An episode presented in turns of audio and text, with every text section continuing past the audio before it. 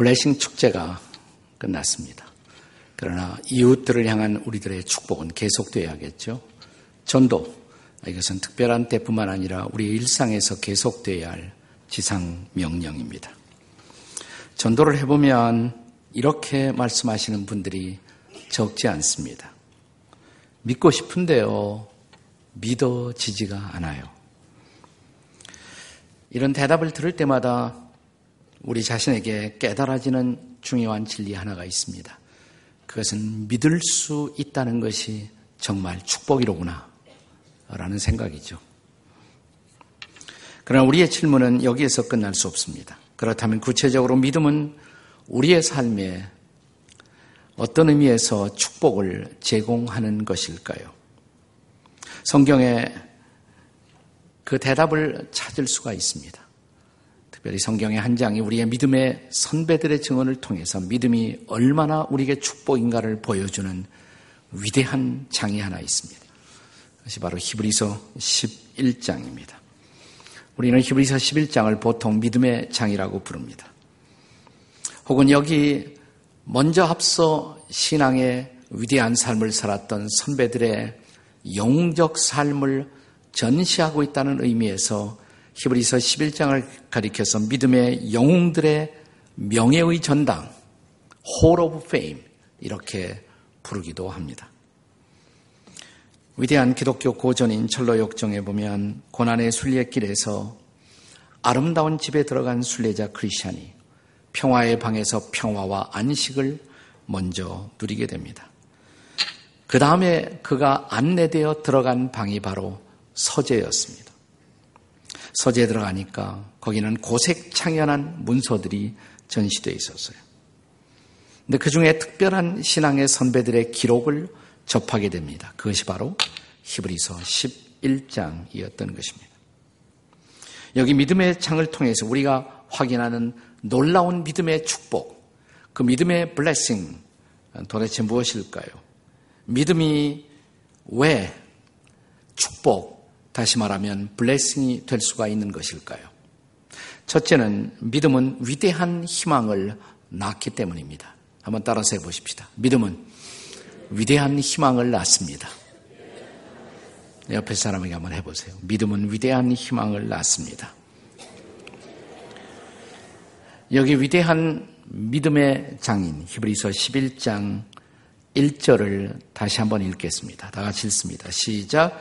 믿음은 바라는 것들의 실상이요 보이지 않는 것들의 증거니. 여기서 우선 히브리서 기자는 믿음은 우리가 바라고 있는 것, 다시 말하면 소망하고 있는 것의 실상이다. 이런 말을 하고 있습니다. 여기서 실상이라는 단어는 본래 헬라어에서 ὑπόστασις라는 단어가 쓰여지는데 두 가지 단어의 합성어예요. ὑπό라는 단어와 στάσις. ὑπό는 영어로 under, 아래. 그 다음에 στάσις는 stand, 아래 무엇을 받쳐놓고 세운다. 그러니까 무엇인가를 세우는 단단한 기초. 그것이 바로 실상이라는 단어의 본래의 의미인 것입니다. 믿음이 바로 우리가 바라는 것, 희망하는 것, 소망하는 것의 기초가 된다는 것입니다.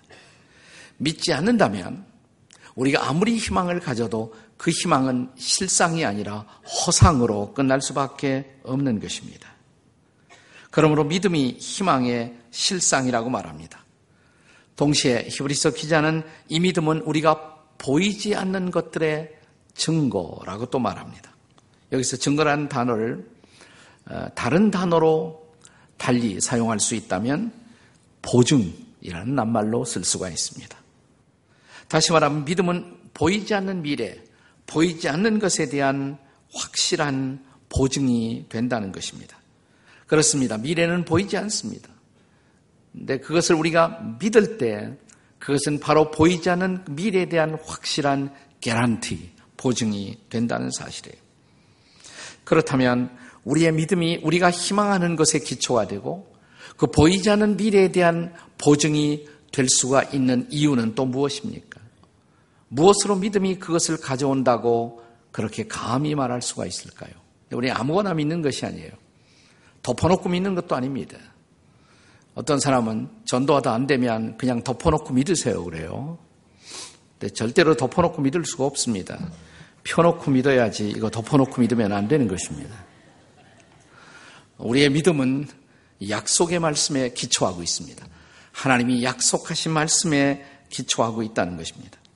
그래서 오늘 본문 2절에 보시면 우리의 선배들, 선진들이 이로써, 즉, 이 믿음으로써 증거를 받았으며, 그리고 온 천하, 그 다음 절, 3절에 보시면, 믿음으로 우리는 이 모든 세계가 하나님의 말씀으로 지어진 줄 안다고. 이 보이는 모든 세상도 말씀 때문에 가능했던 것이에요. 하나님의 말씀. 그 하나님의 말씀에 우리의 믿음은 뿌리를 받고 있다는 것입니다. 로마서 10장 17절의 약속의 말씀을 이 대목에서 우리가 다시 한번 상기할 필요가 있을 것입니다. 같이 로마서 10장 17절을 읽겠습니다. 시작. 믿음은 들음에서 나며 들음은 그리스도의 말씀으로 말미암았느니라. 자, 이제 구체적으로 우리는 이제 히브리서 11장에 나타난 믿음의 선배들 혹은 선진들의 생애 속에서 하나님의 약속의 말씀을 믿는 믿음이 어떻게 그렇게 위대한 희망을 나올 수가 있었는가를 생각해 보겠습니다. 우선 믿음의 오리지널 조상 아브라함을 생각해 보겠습니다. 아브라함은 본래 이스라엘 땅에 살던 사람이 아니에요. 저 먼 곳에서 우상을 섬기며 날마다를 겨우겨우 연명만 하고 있던 서바이브 하고 있던 희망이 없었던 평범한 사람이었습니다.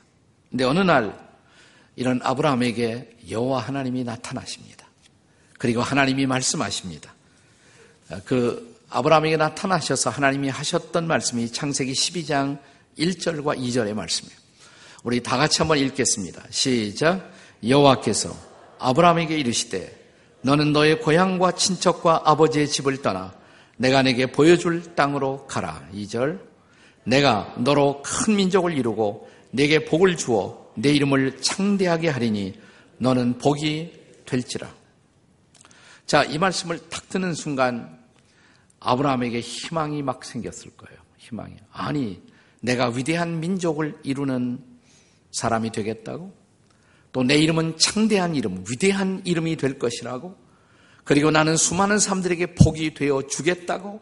이 말씀이 얼마나 아브라함의 가슴을 열어 희망을 느끼게 만들었을까요? 자, 이제 히브리서 11장 8절의 증언을 함께 같이 읽겠습니다. 시작. 믿음으로 아브라함은 부르심을 받았을 때 순종하여 장래 유업으로 받을 땅에 나아갈새 갈 바를 알지 못하고 나갔으며 아브라함이 가야 할 그 땅에 대한 지식도 없었어요. 인포메이션도 없었어요. 정보도 없었습니다. 아무것도. 그런데 가요. 하나님이 말씀하셨다. 하나님이 약속하셨다. 그거 하나 믿고 가는 것입니다. 그러니까 아브라함의 믿음은 전적으로 하나님의 약속의 말씀에 근거하고 있었던 것입니다. 근데 그렇게 미지의 땅을 향해서 나아간 결과 아브라함은 마침내 이스라엘의 조상이 되고 뿐만 아니라 영적 이스라엘 모든 믿는 자들의 조상이 될 수가 있었던 것입니다.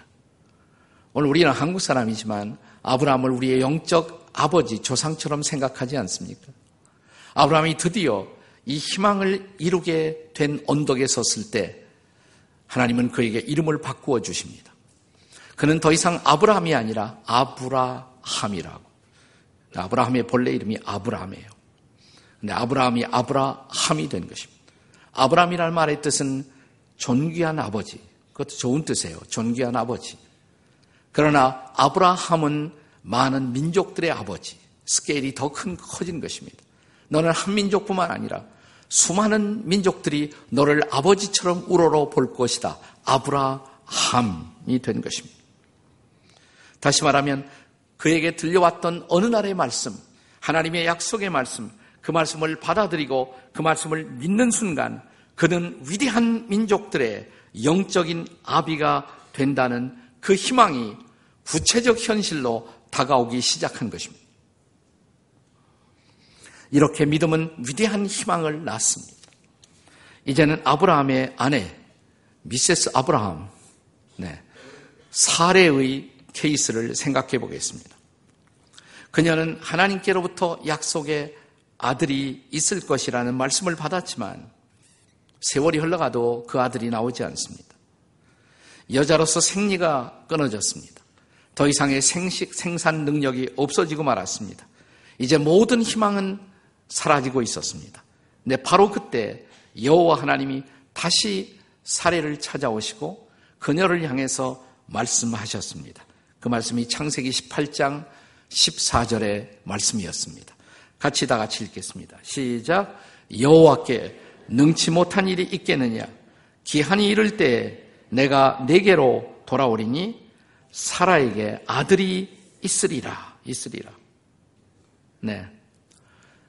그렇습니다. 바로 이 순간 모든 희망을 접어버린 단념과 절망의 순간 하나님이 나타나 약속의 말씀을 주셨어요. 아니야.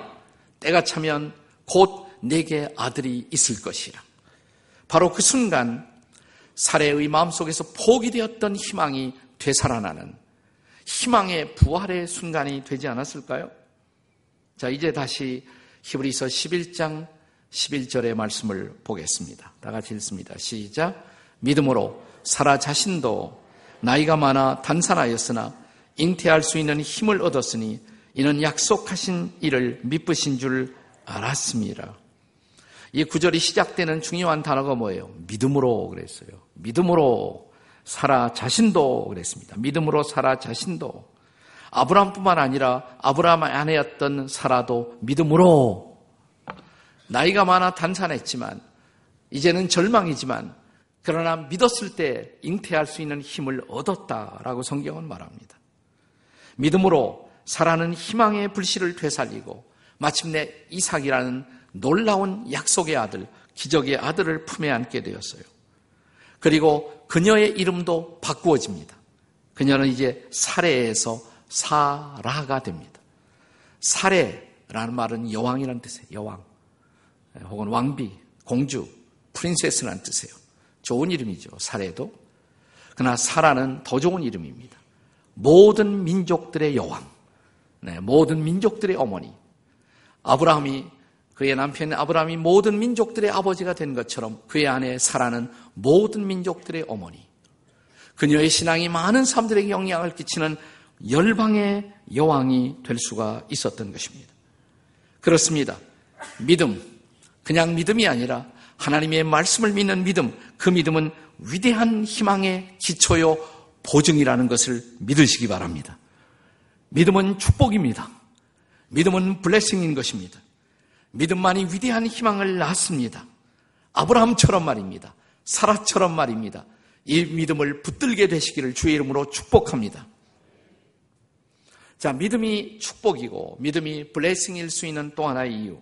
두 번째로 믿음은 위대한 희망을 낳기 때문입니다. 저를 따라서 하세요. 믿음은 위대한 행동을 낳습니다. 자, 옆에 사람에게 해보세요. 시작. 믿음은 위대한 행동을 낳습니다. 그렇습니다. 믿음이 축복일 수 있는 또 하나의 이유가 있습니다. 그것은 믿음이 위대한 행함 혹은 행동을 낳기 때문에 그렇습니다. 지금 한국 교회는 믿음과 행동의 이원화로 인한 위기를 겪고 있습니다. 믿음의 사람들이 믿음은 좋은데 행동은 형편없다는 것이에요. 믿음과 행위에 이원합니다. 그래서 믿음의 사람들의 행동이 세상을 실망시키고 있는 것입니다. 믿음 따로, 행동 따로라는 것입니다. 우리는 교회당 안에서만 믿음의 사람이고, 예배를 드릴 때만 믿음의 사람이고, 교회당을 딱 나가면 우리의 행동은 믿음과 전혀 상관이 없다는 것입니다.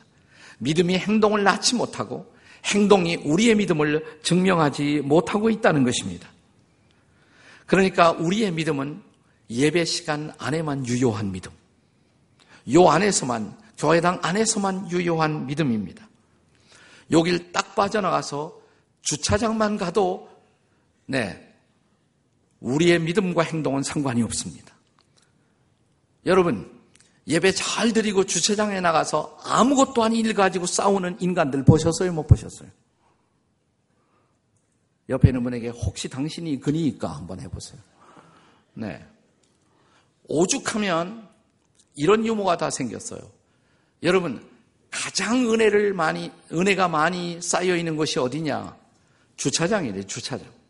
왜냐하면 이 안에서 다 은혜 받고 나가서 거기서 다 은혜를 쏟아놓기 때문에 거기에 은혜가 제일 많이 쌓여 있다는 겁니다. 네.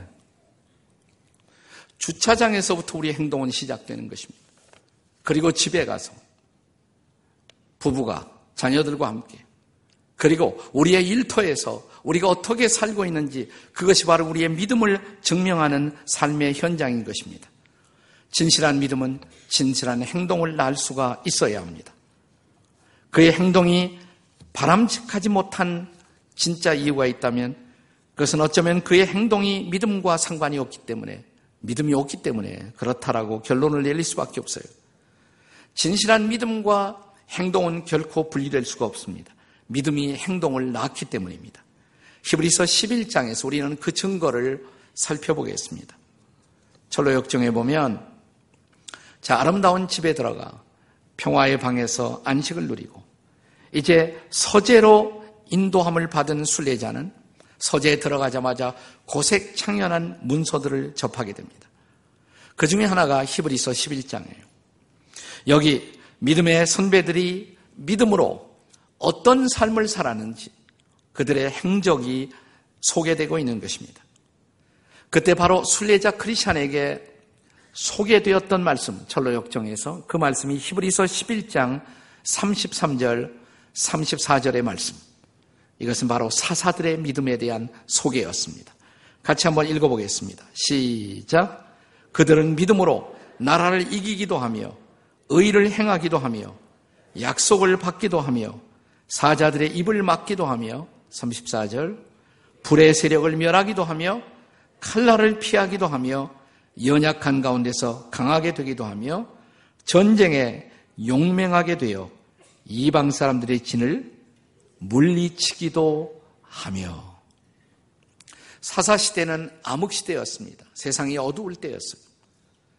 그러나 그 시대를 리드했던 하나님이 쓰신 사사들, 그 시대의 지도자들, 그들의 믿음은 놀라운 행위를 가져왔습니다.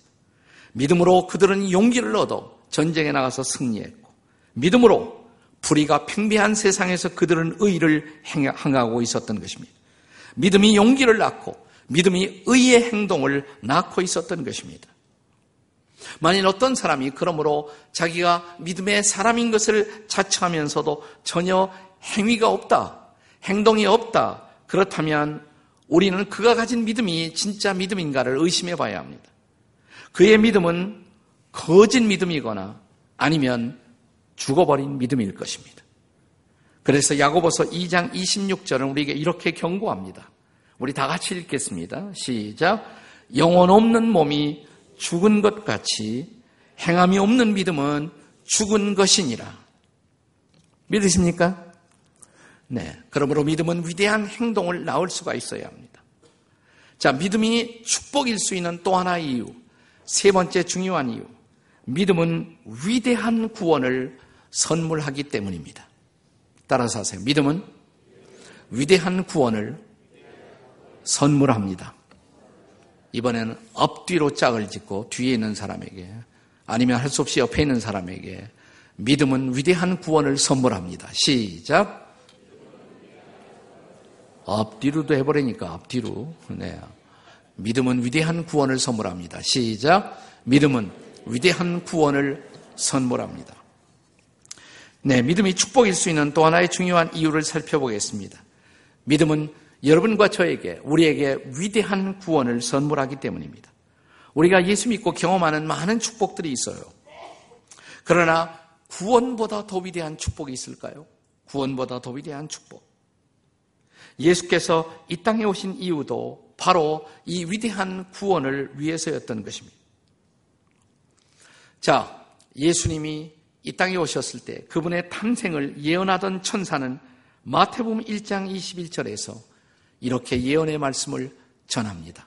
자, 마태복음 1장 21절 시작. 아들을 낳으리니 이름을 예수라 하라. 이는 그가 자기 백성을 그들의 죄에서 구원할 자이심이라. 예수의 뜻이 뭐예요? 구원이에요. 예수스. Jesus. 구원이란 뜻입니다. 예수가 구원인 것입니다. 자, 히브리서 기자는 히브리서 2장 3절에서 이 구원이 얼마나 위대한 사건인 것인가를 우리에게 증언합니다. 자, 히브리서 2장 3절 한번 같이 읽습니다. 시작. 우리가 이같이 큰 구원을 등한히 여기면 어찌 그 보응을 피하리요. 그 다음에 이 구원은 처음에 주로 말씀하신 바요. 들은 자들이 우리에게 확증한 바니. 네. 여기 구원에 대해서 큰 구원 그랬죠. 큰 구원 그랬습니다. 영어 성경에 보시면 큰 구원이라는 말을 great salvation 그랬어요. great salvation. 위대한 구원. 구원은 문자 그대로 위대한 것입니다. 이것은 우리를 하나님의 백성으로 만들고 우리의 삶을 바꾸는 위대한 사건이에요. 네, 구원처럼 위대한 사건은 없습니다. 우리는 믿음으로써 이 위대한 구원을 받는 것입니다.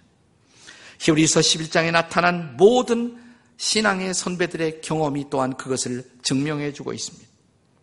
자, 노아의 케이스를 생각해 보겠습니다. 노아. 히브리서 11장 7절의 증언입니다. 같이 읽겠습니다. 시작. 믿음으로 노아는 아직 보이지 않는 일에 경고하심을 받아 경외함으로 방주를 준비하여 그 집을 구원하였으니 이로 말미암아 세상을 정죄하고 믿음을 따르는 의의 상속자가 되었느니라. 자, 노아 시대 세상이 악해졌어요. 하나님은 이 세상을 심판할 수밖에 없다고 판단하셨습니다. 그래서 홍수 심판을 예고하십니다. 그렇다고 다 그냥 휩쓸어 버릴 수는 없잖아요. 내 나를 아직도 경외하고 내 말씀을 듣는 사람들을 위해서 구원의 길을 예비하겠다고. 그것이 방주였습니다. 방주를 준비하고 그 속에 들어가면 구원을 경험할 것이라고. 홍수 심판의 와중에서도 그들은 구원을 경험할 것이라고. 자, 그 사실을 전했음에도 불구하고 아무도 믿지 않았어요.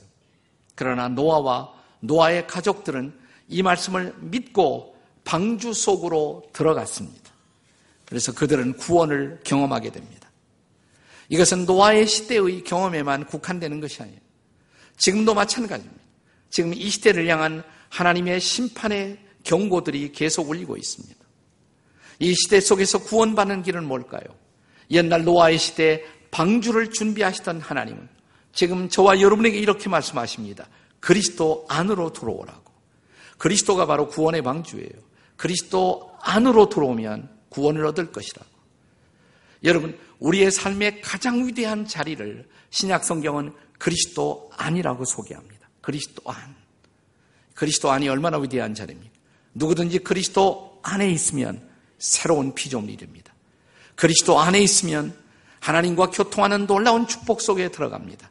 그리스도 안으로 들어오십시오. 그러면 구원을 경험할 것입니다. 지금도 변함없는 복음이 여기에 있습니다. 사도행전 16장 31절의 말씀. 우리가 잘 아는 말씀 다 읽습니다. 시작. 주 예수를 믿으라. 그리하면 너와 내 집이 구원을 받으리라. 믿으십니까? 변함없는 복음이에요. 하나만 더 6월절 사건을 생각해 보겠습니다. 6월절의 사건. 히브리서 11장 28절입니다. 다 같이 읽겠습니다. 시작. 믿음으로 6월절과 피 뿌리는 예식을 정하였으니 이는 장자를 멸하는 자로 그들을 건드리지 않게 하려 한 것이며 네. 애굽의 바로가 하나님의 백성들을 박해하고 핍박했을 때 하나님은 그 나라의 통치자 바로를 징계하기 위해서 또 그 나라를 징계하기 위해서 바로의 마다들과 그 땅의 모든 장자들의 생명을 거두어 가실 것이라고 심판을 예고하십니다. 그러면서도 하나님은 구원의 길을 준비하십니다. 만약 속죄의 어린 양을 준비했다가 그 양의 피를 그 피를 취해서 그 피를 좌우 문설주와 인방에 그 피를 바를 때 나는 그 집안의 장자들의 생명을 거둬가지 않고 그 집은 넘어갈 것이다. 그러니까 그 집은 구원을 경험할 것이다. 라고 약속하셨습니다. 이게 출애굽기 12장 23절의 약속의 말씀입니다.